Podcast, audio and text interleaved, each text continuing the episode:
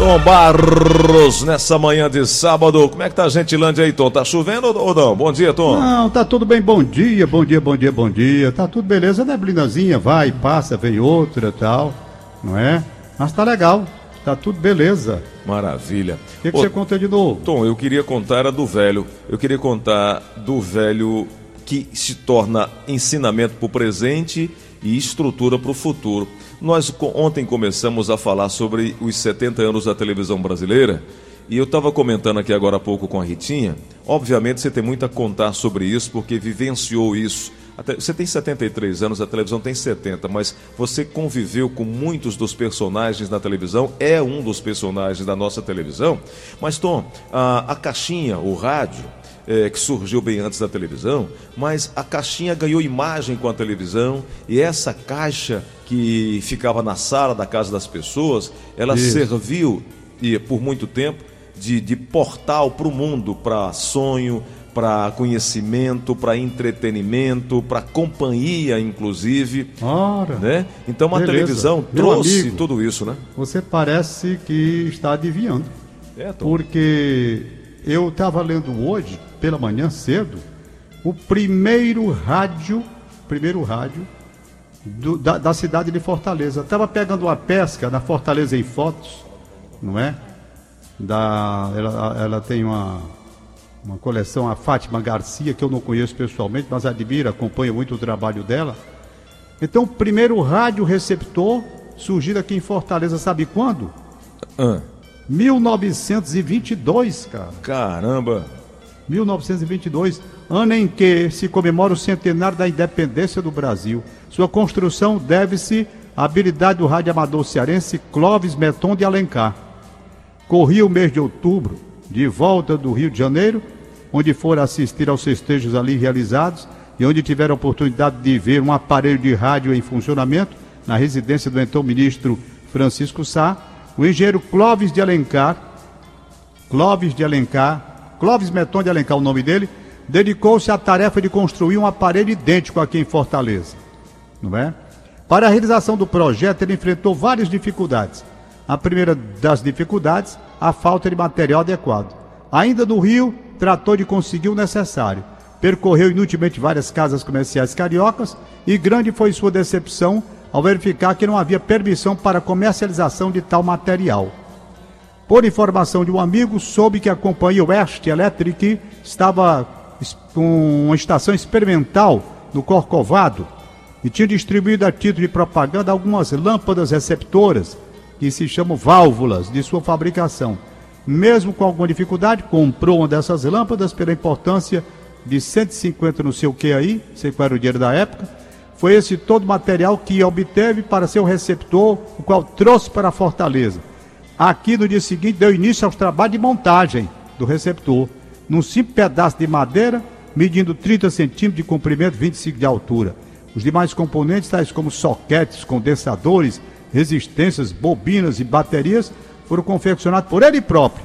O aparelho montado de forma precária passou a funcionar satisfatoriamente. Noite de 4 de outubro, juntamente com um grupo de amigos, Clóvis de Alencar conseguiu a certas horas da noite ouvir com perfeita nitidez uma transmissão gerada do Rio de Janeiro pela estação que estava em experiência no Corcovado, que era a Rádio Clube do Brasil. Clóvis, Clóvis Benton de Alencar foi o primeiro a ouvir uma transmissão radiofônica não só em Fortaleza, mas em todo o Nordeste do Brasil.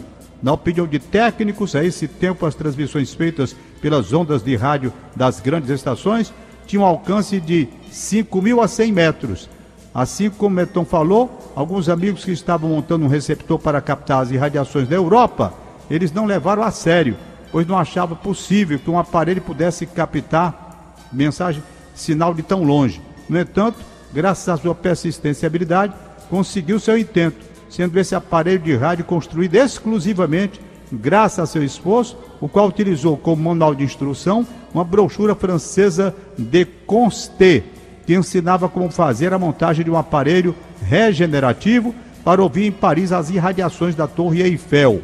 Do primeiro aparelho de Clóvis Beton, nada restou, a não ser condensadores e bobinas, portanto, 1922, eu nem sabia disso, entendeu? E aí está, portanto, você falando sobre rádio. Aliás, o papaizinho aqui, tenho aqui em casa uma relíquia, um rádio Cibrig. Primeiro rádio fabricado no estado do Ceará, década de 60, e eu tenho um exemplar. Poucos no Brasil estão funcionando ainda. Esse meu está funcionando. Uma certa dificuldade, mas está funcionando ainda. É de 1961, 62 por aí. Uma fábrica que você não alcançou, que ficava aqui para a banda do, do Henrique Jorge, Jóculo Cupo, para colar. Entendeu? Então, antes de passar para os temas de hoje, outras coisas de rádio que eu separei, meu querido Gleudson Rosa, eu quero apenas mandar um abraço todo especial para minha querida Lilian Cordeiro, ela que faz a mensagem evangélica todo domingo do programa Conversa com o Tom, porque ela está aniversariando hoje, está ouvindo o seu programa. E eu não vou absolutamente deixar passar em branca a oportunidade de, em seu nome, Gleudson Rosa, transmitir a Lilian Cordeiro, a família toda, Evaldim, o marido dela, toda a turma, filhos, netos, meu carinhoso abraço e agradecimento profundo, porque a mensagem evangélica que ela leva todo domingo a mensagem cristã se tornou obrigatória no programa pela receptividade, já pela maneira espiritual, inclinada de coração que ela dá todos os domingos com muita fé e sendo, portanto, uma passagem abalizada, forte, que todos têm que ouvir. Lília Cordeiro, saúde, paz, felicidade para você, para o Evaldo, para toda a família, né, no dia de hoje. Tonzinho, aí você deu essa aula para nós aí sobre rádio. E ontem nós começamos a falar sobre televisão, é, ainda falando sobre isso, a, a, televisão foi responsável por nos mostrar a imagem de pessoas que estávamos acostumados a ouvir no rádio, né? E dali surgiram os festivais, a TV em preto e branco, a Copa do Mundo e tantas outras coisas que foram surgidas e mostradas para nós e para o mundo todo através da televisão. Você é, lembra, Tom, é, daqueles festivais de música que trouxeram para nós ali a imagem de Elis Regina, de Caetano Veloso, de Gilberto Gil, a, a, os programas de entretenimento como a Praça é Nossa, lá com Manuel de Nóbrega, é, aí daí surgiram Silvio Santos, Chacrinha, é, tantos outros comunicadores também através da televisão. É, nós temos a, a, a, alegria de estarmos trabalhando numa empresa que tem duas TVs e, e, que pode fazer a informação chegar ao lar de centenas e milhares de pessoas aqui no Ceará, a TV Diário que alcança outros estados também. Como essa magia acaba influenciando, ajudando, auxiliando, educando muitas pessoas de mundo afora, né, Tom? A televisão. Mas é uma, é um entretenimento permanente. Hoje, olha, eu fico assim assombrado com os meios de comunicação hoje. Eu que tenho 73 anos, portanto, acompanhei desde a chegada da televisão aqui, vi a vida sem televisão, vi o rádio sendo grande instrumento de comunicação do Brasil ainda. Então tem uma estrada bem longa, onde vi todas essas transformações. Entretanto, o que mais me impressiona no momento é o avanço nessa tecnologia e fazer com que em qualquer parte do mundo você entre em contato com qualquer pessoa. Olha, se meu pai hoje ressuscitasse, se a minha mãe ressuscitasse e chegasse aqui, não ia acreditar no que estava vendo sabe? Uhum. Porque é incrível. Você está, sua filha, por exemplo, está na Europa e você fala com ela vendo na hora que você quiser. Isso. Isso não existia, rapaz, isso era na imaginação. Olha, na imaginação antiga, sabe, da década de 50, você falando um negócio desse, eu dizia que você estava louco, me loucura. Por quê? Porque não tinha imagem de televisão, a gente não sabia nem o que era televisão. A gente sabia o que era rádio. Tom. Televisão não. Você lembra quando foi a primeira transmissão de TV no país? Não, a de televisão eu sei que foi no Rio de Janeiro, na década de 50, eu acho que 1951, certo? A inauguração da Rede Tupi. Eu Exato. não sei. Foi no dia 18 de setembro, uma segunda-feira, entrou para a história com a data da primeira transmissão da TV. TV Tupi, Tom Barros tem razão, da iniciativa do empresário Assis Chateaubriand Chateau só que foi em São Paulo. 70 Isso. anos depois, a primeira década, uma era de experimentação, improviso e muita paixão, como o Tom já comentou aqui, deixando para nós, Tom, um legado, né, que excede o pioneirismo desse rapaz paraibano, É, Assis Chateaubriand. Conterrâneo. Meu conterrâneo. Assis Chateaubriand. Tom Barros, eu... e aí, é... eu estava vendo aqui, tem um texto da Agência Brasil que hum. diz o seguinte: antes das luzes se acenderem e as câmeras ocuparem o estúdio, a ansiedade tomou conta. Será que aquilo iria dar certo? Experiência, os profissionais tinham de rádio. Agora, a novidade era outra. Não bastariam os sons, as imagens também seriam transmitidas ao vivo. Um desafio que, deve, eh, que derivava artista, que deixava artistas, apresentadores, jornalistas e técnicos à beira de um ataque de nervos. Não daria, em tese, para acortar, mas começar de novo, quantas vezes fossem necessárias. Tudo com a luz ligada e o coração à boca, como revelam os documentos e pesquisadores da história da televisão do Brasil. Olha, nós fizemos uma homenagem recente, o Roberto Ribeiro gravou, fez uma homenagem com a Jane Azeredo. Uhum grande artista Jane Azeredo, belíssima mulher. Chegou aqui com 15 anos de idade, não é? Uma Veja Norte bem. Rio Grande, é certo? A, a Jane? Sim. Não, a Jane ela é gaúcha. Ah, tá. Gaúcha, Rio Grande do Sul. Pois bem, então houve uma cena na televisão, e ela falou sobre isso, Lucila, de José de Alencar, uhum. onde a nossa televisão aqui simulou uma nudez que não aconteceu, da Jane. Sim sabe? Simulou, vê a roupa caindo, as pessoas imaginam que ela está nua porque aparece só parte das coxas das pernas para baixo, mas ela continua vestida para todo mundo, menos para a imaginação de quem está na televisão. Essas cenas foram feitas ao vivo, gente, porque na época não tinha esse negócio de. Corte, né, Tô? De edição. Tinha que ser o corte perfeito. Porque se o cara erra no corte, ia pegar a imagem dela de short, que ela não estava nua. Mas a imagem passada sabe? Foi de nudez. No dia seguinte foi a maior confusão do mundo. Então, no outro dia as pessoas comentavam aquilo lá, né? Rapaz, foi uma loucura. A Jane contando como foi, sabe? Ela foi pro inferno na mesma hora. entendeu? Uhum. Foi um negócio de doido. E ela não estava nua. Agora, a imagem passada. Agora, veja o corte, como foi perfeito. Uhum. Além do corte perfeito para enganar o telespectador, convenhamos que o cara não podia errar não podia errar, porque estragava a cena. E era ao vivo, porque não tinha esse negócio de vídeo para gravar, não. Entendi. As novelas feitas ao vivo. Amanhã nós vamos homenagear, o Roberto Ribeiro já gravou, o Ari Sherlock, né? que foi também um monstro do radioteatro, do teleteatro e do teatro no estado do Ceará. O Ari Sherlock. Então, ele fez coisas. Aliás, perdão, amanhã não, amanhã é o César de Alencar. No outro domingo é que vai ser o Ari Sherlock. Amanhã é o grande radialista César de Alencar, no, no, no nosso, o nosso homenageado. Ele que foi um cearense que brilhou intensamente no rádio do Rio de Janeiro, programa de auditório com César de Alencar. Depois vem o Ari Sherlock no outro domingo. Pois bem, então essa gente toda, Gleudson Roselas, essa gente toda viveu uma coisa incrível. Por quê? Pense na tensão de não poder errar. Você entra em cena sabendo que não pode errar. Não tem como errar. Tom, e se errar, ferrou tudo. Não, tem que saber corrigir. Tom, na hora. Você acabou levantando agora uma outra bola, porque a televisão surgiu no mundo entre 47 e 56, como você já falou. E naquela época não havia possibilidade de armazenar ou registrar sons e imagens em fitas magnéticas. Como você está falando, era tudo ao vivo. Aí surgiu em 1960 o videotape, né, Tom? Que mudou a história da TV ah, no Brasil, né? Aí foi bom demais. Rapaz, quando eu fui diretor, para você ter uma ideia, quando eu fui diretor de telejornalismo, eu entrei na, na Rede Tupi e eu fui diretor de telejornalismo lá. Quando eu entrei, antes de ser diretor, quem era o diretor de imagens era o Polion Lemos. Grande Polion. Sabe como, é, como era feita a reportagem? Ah.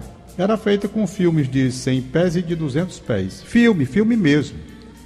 Quando você chegava, nós tínhamos que revelar o filme, a princípio preto e branco. E foi depois um grande avanço quando chegaram os filmes de 200 pés coloridos. Ixi, rapaz, chegou filme de 200 pés coloridos. Então, o repórter saía para a rua, não tinha esse negócio de vídeo, não sabia nem que era vídeo, rapaz. Negócio de vídeo. Você saía com aquele filmezinho ali, decorava o que você ia dizer, tinha que ser muito sucinto, tinha filmagem que era feita no, do evento, né, do acontecimento, se fazia, Você, quando chegava, ia cortar e fazer a montagem. Sabe como era feita a montagem, a editoria hoje? Que a turma faz aí no computador brincando. Volta a fita, bota para frente, bota para trás. Era feito com a gilete. Gilete, essa de tirar barba. Hum. Gilete. Você tinha o aparelhozinho. O filme tem aqueles buraquinhos, não tem aqueles buraquinhos no filme, né? Tem, tem, tem sim. Você botava dentro daquele equipamento, coincidindo os buraquinhos com o que você queria, cortava com a gilete, botava a cola, colava o filme e fazia a edição. Era assim. Tom, Então, hoje, de repente, um avanço extraordinário desse, cara. é, hoje é, por exemplo, eu posso fazer um vídeo aqui agora no estúdio, eu posso editar, sonorizar, aumentar, diminuir, acelerar, mudar a cor, posso mudar a luz, tudo posso fazer isso no meu celular. Pode. Você pode fazer Hoje, tudo no celular. né? Hoje esse faz- avanço da tecnologia me assombra, porque eu não sei onde vamos chegar. Não sei bem aonde vamos chegar. Nós estamos assim num avanço muito grande, rapaz. É uma coisa incrível. É, é- eu, eu fico imaginando o que está faltando. Né? Só está faltando agora você, por exemplo, tá conversando no WhatsApp com alguém, com imagem, batendo papo, e passar a sentir o perfume que a pessoa está usando. Não vai demorar, não. Uma outra coisa. vai acontecer isso. Uma outra coisa, Tom, que aí a gente, ao mesmo tempo que ontem a gente estava comentando sobre as pessoas que esquecem o compositor, normalmente a gente esquece o criador. Nós estamos falando de videotape, eu, eu creio que quase ninguém, se você perguntar hoje, sabe quem criou o videotape. Eu não tenho a menor ideia. Dois cientistas da empresa americana Ampex, Charles eh, Ginsberg e Ray Dolby, revolucionaram o modo de fazer televisão com o invento do videotape. Esse suporte, na época, tinha largura de duas polegadas e passou a ser desenvolvido industrialmente no mundo inteiro. A partir daí, os olhos dos telespectadores não acompanhariam mais os erros e improvisos da televisão feita ao vivo. Além do mais, as produções televisivas poderiam ter seus trabalhos melhor acabados. Tom, além disso, a memória, porque o videotape guarda, a época guardava memórias. E é essas grandes fitas de videotape, e aí você estava falando sobre cortar as fitas, outro dia nós comentamos aqui como era feito também os jogos, né? É, o, o câmera ia, fazia lá a, a parte, pegava os pedaços e corria para. Isso era vídeo ou era, ou era foto, Tom? Não, no começo, quando não tinha Cortava nada, eu alcancei fotos. Vamos Foto, por etapas. Vamos lá. Não existia televisão aqui. Na década de 60, antes de vir 61, chegou. Mas na década de 58 não tinha, 59, 60, 61 chegou. É. Então, os primeiros tempos da televisão, você não tinha transmissão de futebol ao vivo ainda. certo. certo? Existia televisão, mas não tinha transmissão ao vivo. Então não tinha tape também para gravar, tá bom? Certo. Ainda predominava o quê? O rádio tinha uma força muito grande, muito grande, porque era presencial, era na hora que a coisa estava acontecendo. E no dia seguinte, o Paulião Lemos fazia uma exposição muito procurada, muito vista, das fotografias que ele fazia no estádio e publicava no abrigo central na Praça do Ferreira. Então as imagens que as pessoas tinham dos jogos, imagens dos jornais que publicavam no dia seguinte, mas tinha uma exposição especial que o Paulião Lemos fazia no, no, no- no abrigo central, que funcionava ali na Praça do Ferreira. Não tem mais o abrigo central, derrubaram. Mas ali no abrigo central era um movimento muito grande de curiosidade do público, porque as pessoas iam lá fazer as suas merendas, tudo, e estava lá a exposição de fotografias, muitas fotografias do jogo do domingo. Era uma exposição na segunda-feira. Entendeu? Entendi agora. Então, funcionava assim. Quando a televisão passou a transmitir, quem fez a primeira transmissão de futebol ao vivo aqui foi a Rede Tupi, claro. Foi a Rede Tupi. Era uma coisa um pouco precária, mas foi bem feito. Dentro das disponibilidades técnicas da época, eu achei uma perfeição. Não temos imagens gravadas dessas transmissões, porque não tínhamos nem como gravar, também tem isso. Era imagem ao vivo, entra no ar e vai. Aí depois chegou, foi quando foi que chegou o vídeo aí? Diga aí. Foi 1900 e 56, foi- 47 a 56 a televisão, né? Ah, e o videotape, na verdade, chegou em 60. 60. Tanto assim, para você ter uma ideia, nós ouvíamos a transmissão da Copa do Mundo de 62 pelo rádio. Só rádio, não tinha televisão ao vivo. Ninguém passava. Aí o que, que eles faziam? Já havia o tape. Eles faziam a gravação do tape no Chile, local da Copa do Mundo. Caramba. Vinha de avião. Vinha de avião. Então passava no dia seguinte, o jogo passava para a gente ver aqui. Hum. Ou dois dias depois, dependendo dessa viagem aérea, que parece que eles passavam do Rio de Janeiro. Não tinha esse negócio de transmissão ao vivo de um estado para outro. Uhum. Não existia esse negócio. Veio na época da Embratel, que aí passamos a ter uma transmissão do estado para outro. Cada estado tinha sua rede de televisão, sua rede de televisão não, sua televisão, né? Cada um, um com uma, uma emissora, outro com duas, era coisa muito pouca ainda. E pronto, era assim que se vivia. Na época da televisão, onde não tinha essas conexões com o mundo e com outros estados e com o Brasil todo. Era tudo separado. As novelas vinham de também de avião. As novelas, quando houve o videogame, ou videotape, perdão, as novelas vinham de avião, vinha toda uma sequência de novelas de avião, programas também de avião, até quando houve a conexão com o Embratel e aí a coisa passou a ser através da, te- da telecomunicação. Mas no começo era assim, você, eu me lembro demais, rapaz, o malote, para ir buscar no aeroporto a novela, e se atrasar a novela, aí chega a novela, já era uma novela até Já era buscar. novela. Aí pega a novela, bota aqui a novela, aí tinha que revisar. Aí tinha um cara lá para revisar, bota a novela para ver se estava tudo ok na fita, entendeu? Era uma. Ah, meu Deus. Eu vejo isso de hoje, eu fiquei assombrado com tudo isso. Tom. Daqui a pouco. Olha, você diz assim. Eu estava vendo na matéria, na matéria da, de- dessa que eu gosto de, de fotos, fotos antigas. É. Tem uma matéria tão interessante aqui. A prime, o primeiro filme com a mulher nua na cidade de Fortaleza. Que é isso? Primeiro filme com a mulher nua. Entendeu? Rapaz, você vai buscar cada coisa, hein, então.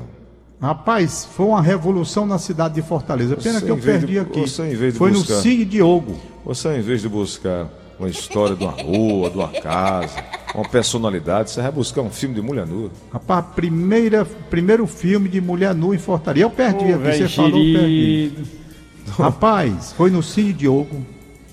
Esse jornal Nordeste, que era um jornal católico, botou, foi para lascar um editorial esculhambando, dizendo que não era possível um negócio daquele. Apareceu uma mulher nua, sabe? Aí o pau cantou, os conservadores, um absurdo, apareceu uma mulher nua no cinema. Confusão grande. Rapaz, foi grande a confusão, a polícia teve que ir lá no Cine Diogo. Zé Carvalho Aí- disse que você está muito inspirado hoje, viu, Tom? É, exatamente. Não, eu quero só mostrar que hoje tem filme pornô aí, você pega Todo canto. na hora que todo canto. Eu tô dizendo na época, Sim. né? As pessoas loucas para ver uma mulher nua no cinema. As pessoas, Preta e branca ainda. as pessoas, inclusive você, né? Não, eu não queria ver aquele filme Red velho Peba, não. Queria não. Tinha nada, tinha coisa. Rapaz, pra você ter uma ideia, a decepção foi tão grande, eu li a matéria aqui, que as pessoas quiseram foi quebrar o cinema se sentindo enganadas. Foi mesmo. Botaram a mulher tomando banho numa piscina lá, uma coisa de um segundo. Depois ela saiu da piscina correndo, pelada. Não deu nem pra ver, porque a negada queria ver, Tom, entendeu? antes de você continuar aí, deixa eu só lembrar aqui que o meu amigo Mota, nosso amigo Mota, lá da Serrinha, está dizendo o seguinte: Cleudson Rosa, estou escutando vocês, diga ao Tom que eu não perco o programa dele aos domingos e vou acompanhar meu grande amigo Fábio Shoa. E ele aproveitou e ma- mandou aqui uma foto de um radinho, aquele radinho pequeno que a gente leva para o estádio. É. Está nos ouvindo agora, Tom Barros. Um abraço pra ele. Amanhã vai estar lhe ouvindo aqui. O, o Fábio Shoa é uma história bonita, porque ele foi para o Aeroclube do Ceará, o grande sonho dele desde menino era pilotar bogue nacional e internacional, e não é fácil você chegar a esta posição de comandante de linha aérea internacional, não é fácil, é uma caminhada longa, extremamente difícil, desafiadora, e o Fábio Shoa vai contar para a gente aqui, ele hoje é piloto de linha aérea internacional, vai contar para a gente toda essa situação. Maravilha. É que ele venceu e conquistou. Agradeço o rapaz até que me lembrou aí essa chamada. Né? O- Tem o Maia que vai contar sobre Sertânia, que é um livro que ele está lançando também amanhã no programa. Então vai ser um programa legal. Muito certo? bom. Com relação à rádio, o, o Gleudson Rosa. Sim, sim. Com relação à rádio, qual foi o primeiro rádio portátil que você possuiu na sua vida? Tom Barros, eu nem sei se eu tive um rádio portátil, viu? Porque eu acho que não dá, meu que eu ganhar não dava para comprar, não. Eu escutava. Eu ia, era lisa assim, cara? Eu continuo, mas era mais. E aí, quando eu ia pro estádio, eu ficava perto de alguém que gostava de ouvir aquele rádio, tipo motorrádio, que botava assim no, no antebraço. Sei. Que aquele que botava no, com o rádio no ouvido não dava para ouvir junto, né? É, então eu ficava perto, sempre procurava alguém que tinha o rádio, aquele rádio maior, que aumentava hum. o som e eu ficava aqui, com o ouvido colado ah, nele aqui. Tá eu, não, eu, nem me lembro, Tom, se eu, se eu tive algum dia ó, dinheiro para comprar rádio, não. Rapaz, a primeira vez que eu vi um rádio portátil, eu também foi um susto. Porque eu pensei que foi na década de 5, chegando já 60, né? É, eu pensei, eu digo, meu Deus, o que é isso? Eu não sabia o que era, não. Eu só tinha rádio aqui. Era, olha, o papai tinha um rádio aqui antigo chamado Zenit. A gente chamava Zenit, um rádio bom, umas válvulas. Quando uma válvula queimava, era uma loucura para ir atrás de comprar essas válvulas por aí. Rádio a válvula, não sei se você alcançou o rádio a válvula. Sim, sim, minha mãe eu tinha. Acho que é aquele rádio que o, o, o Roberto Ribeiro me emprestou. pegar, eu acho é. que era a válvula, não era? Era, era, era sim. É. A válvula. É. Foi bem, quando uma válvula queimava, queimava era um negócio tudo. Então, Confusão eu grande. Tinha o sei rádio Zenit aqui, quando queimava uma válvula. Rapaz, esse rádio era um, des, era um deslumbramento. Escutava a rádio do Rio de Janeiro, tudo, eu escutava tudo aqui, botava uma antena externa no rádio para pegar onda curta. Negócio de doido, sabe? Negócio de doido. Rádio Zenit. Então tinha rádios muito bons. Tinha um rádio chamado Transglobe, não sei se você conheceu. Sim. O Transglobe era um negócio de. É, o Transglobe trazia o mundo para dentro da sua casa, né? Verdade. Você conhece o rádio Transglobo, sim, né? Filco. Transglobo. Sim. Tinha um rádiozinho Mitsubishi que eu gostava de fazer transmissão de futebol por ele. Era outro rádio espetacular. Hoje em dia, Gleudson Rosa, os rádios, eles, eles não estão assim, estão na moda, né? Hum. Estão na moda porque o rádio hoje, a maioria está preferindo essa, não tem mais essa questão da onda curta, né? A onda curta era um negócio espetacular, mas entrou em desuso exatamente com a chegada da internet. Hoje você pega no computador rádio do mundo todo, som local, então a onda curta foi para o espaço. Mas na década de 50, 60 era onda curta a moda. Você comprava o rádio com 19 metros, com 15 metros, 25 metros não é? As ondas tropicais, tudo. Então ali você tinha um mundo dentro da sua casa. Hoje em dia não precisa, eu estou aqui com o computador, se eu quiser ouvir uma rádio da Romênia, agora eu vou ouvir com som local. Som local. Então o rádio, o computador, nesse aspecto aí, ele é computador e rádio. Muita gente diz o rádio vai acabar a televisão. Vai não.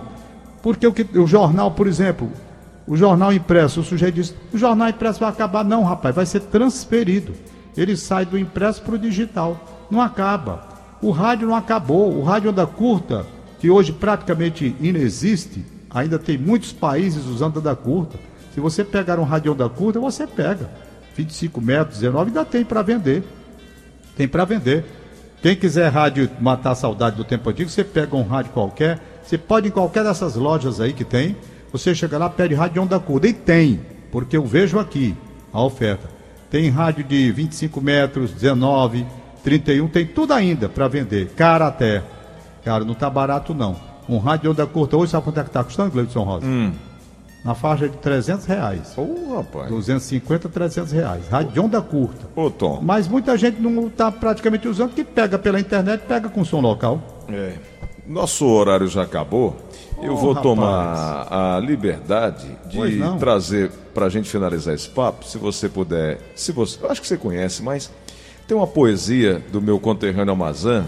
Hoje ele é prefeito de uma cidade no interior do Rio Grande do Norte. Sei. E ele fez uma poesia chamada O Rádio. Oh, rapaz, quero ouvir. Eu, Tom, é mais ou menos o seguinte, de forma resumida, hum. é um camarada que ele nunca tinha ouvido falar em rádio. Nunca. Meu Deus. E aí, ele viu o aparelho, um cara aquele brabo mesmo do interior, ele viu o aparelho, o rádio, e de repente, alguém ligou, ele não percebeu, o rádio começou a falar. Ah. E aí, meu amigo, ele ficou desafiando, queria saber quem é que estava dentro daquela caixa falando sem saber. Rapaz, eu sei que no final ele mete, uma, ele mete um machado em cima do rádio para descobrir quem é que está dentro falando. E eu vou botar agora para encerrar nosso papo valor. de hoje. Rapaz, o, o, Gleudo, você acredita que quando eu ouvi um rádio, quando vi um rádio portátil a primeira vez, eu acompanhei o cara? Foi. O cara passou com o rádio e eu vi. E eu, que diabo de marmota. Você foi atrás. Fui, fui. O cara ouvindo e eu, é, curioso, nunca tinha visto aquilo na minha vida. Rádio eu pensava que só pegava ligado na tomada elétrica aí. Aí veio o cara, acompanhei. Aí foi que eu vi que ele estava com o rádiozinho na mão. Digo, vale da Rapaz, é curiosidade é grande, esse cara tem razão. É... Quase que eu boto machado no, no rádio. Agora você vai se surpreender com o que ele encontrou dentro do rádio. Ah! Você vai se surpreender com o que ele encontrou dentro desse rádio. Cadê? Eu vou. É, mas como o tempo não dá para seguir, Nelson, porque a gente vai ter que trazer agora o VM às 10 em ponto, ah. com a Hanna Freitas, Tonzinho. Aí depois que a gente voltar do VM, a Pronto, gente toca a música. Eu vou ficar ligado só para ouvir esse leriado. Maravilha. E vamos fazer um convite amanhã às 6 da manhã, tem conversa com o Tom aqui na Verdinha. Dá tempo Pronto, de você convidar. 6 da manhã. Vamos lá, vai ser legal o programa. Eu vou contar a história da cidade de da cidade de Maringá, porque tem essa música e tem Maringá que é a cidade. Certo? Beleza, Tchau. Tom. Valeu, até amanhã.